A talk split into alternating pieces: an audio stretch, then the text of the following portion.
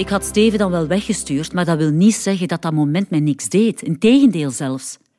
Steven wist altijd al welke woorden hij moest gebruiken om mij te doen wankelen. En achteraf was ik zo kwaad op mezelf, omdat hij al die jaren nog altijd zo'n fel effect had op mij. Ik was zo lang bezig geweest met een muur te bouwen rond mij. En nu, ja, nu kwam Steven met een sloophamer. En hij sloeg er direct een gigantisch gat in. Ik moest dat met iemand kunnen delen. En Kobe, ja, Kobe was de enige die ook betrokken was in dit hele verhaal. Ook al wist hij dat zelf niet. Ik wou hem uitleggen hoe het allemaal was gegaan. Kobe, ik wil zo graag dat je de waarheid weet over mij en over u. En over uw vader. Ik, ehm, ik zag hem graag, echt. Maar eh, hij was niet beschikbaar en ik, ehm, ik, ik, ik had een andere toekomst voor ogen. Toekomst dat ik verkloot heb? Ah, Ik wou niet luisteren naar haar gezever. Echt, ik had daar ook niks te zeggen. Zij had geen plaats in mijn leven. Maar ja, toch, eh, ze was over mijn vader begonnen.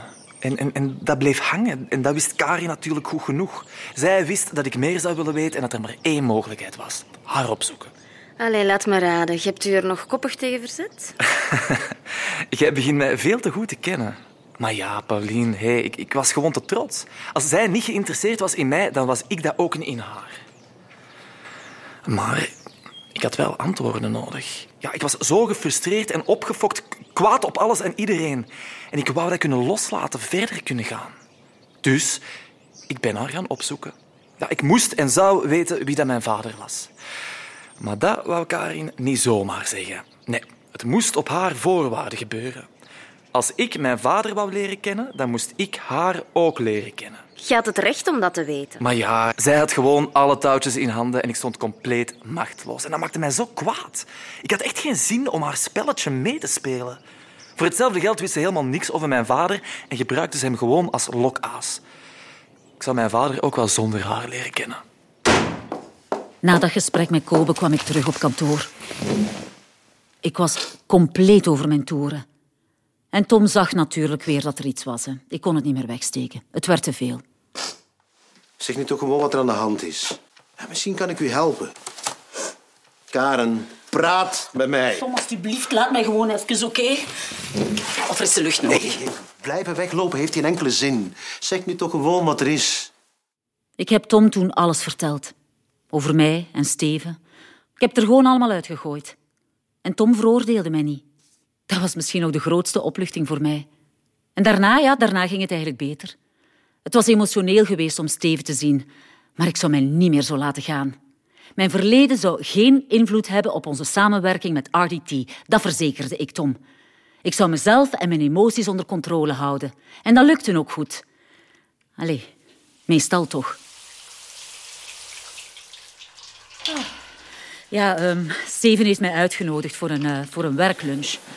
Ik had het liefst gewoon nee gezegd, maar eh, ja, dat is geen optie. Hè. RDT Shipping is een van onze belangrijkste cliënten. En als de CEO zaken wil bespreken, ja, dan moet ik daarop ingaan. Dat is mijn job. En ik wil aan mezelf bewijzen dat ik het kan. Ik sta erboven. Oh, shit, hè. Stomme mascara. Stomme trillende handen. Ah, ja, misschien ben ik toch een beetje zenuwachtig. Maar ja, eigenlijk is dat wel normaal. Hè? Dat komt door Steven en die blik die dwars door mij heen lijkt te gaan. Hij kent mij te goed. Hè? En vooral, hij kent een Karen die anderen nog nooit hebben gezien. Oh, ik hoop dat hij niet over vroeger begint. Ik wil mij niet verliezen in herinneringen. En tot nu toe is het mij altijd goed gelukt om hem op een veilige afstand te houden. Maar ik weet niet of ik dat nog lang kan volhouden. Allee, kom, Karen, kom aan, je kunt het. Ik moet gewoon mijn emoties uitschakelen. Professioneel blijven. Dit is puur zakelijk, niks meer. Ik hield mezelf voor de gek. En dat wist ik eigenlijk ook wel. Steven niet te dichtbij laten komen. alsof ik dat kon. En alsof Steven daar rekening mee hield. Hij kwam mij opzoeken en hij begon over zijn gevoelens. Ik probeerde het af te blokken. Maar hij wist goed genoeg wat er aan de hand was. Daarvoor kende hij mij te goed. Laten gaan destijds is de grootste stommiteit die ik in mijn leven heb begaan. Ik heb het ook heel de tijd met mij meegedragen. En toen zag ik u terug. ga niet meer rond de pot draaien. Denk jij dat er nog een kans is dat wij... Oh, Steven, alsjeblieft niet doen. Karen, kunt je mij die enorme stommiteit vergeven? En ons nog een kans geven? Ik denk dat je beter kunt gaan. Ik heb me nog proberen te verzetten tegen die liefde, maar er was geen beginnen aan. Ik kreeg die woorden van Steven niet uit mijn hoofd. Hij had iets wakker gemaakt in mij. Het voelde alsof ik al die tijd daarvoor verdoofd had rondgelopen.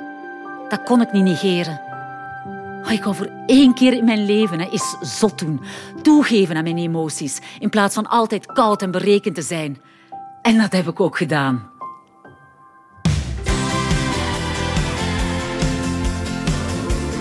Aflevering gemist? Herbeluister deze en alle vorige afleveringen van Ik Karin via de Radio 2-app. Je bent